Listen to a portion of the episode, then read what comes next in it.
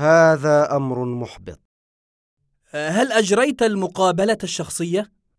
نعم أجريتها وكيف كانت النتيجة؟ كالعادة لم يقبلوني لم يقبلوك؟ لماذا؟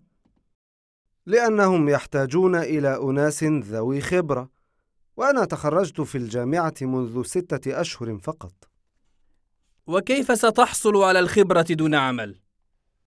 لا أعرف الوظائف كثيرة في الصحف ومع الأسف لا يوجد عمل لأمثالي من الناس أفهم من ذلك أنك عاطل الآن؟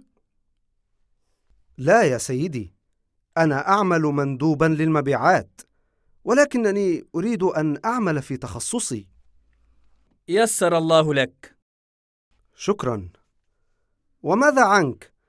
هل تعاني من البطالة أيضا؟ نعم منذ ستة أشهر وكيف حدث ذلك؟ لقد تم إغلاق الشركة التي كنت أعمل بها أعتقد أنهم سيقبلونك يبدو أن لديك خبرة طويلة بالفعل لدي خبرة أكثر من عشرين عاما لكن الناس تعتقد أنني كبير في السن وهذه هي المشكلة هل تصدق أن هذه أول مقابلة لي منذ ستة أشهر؟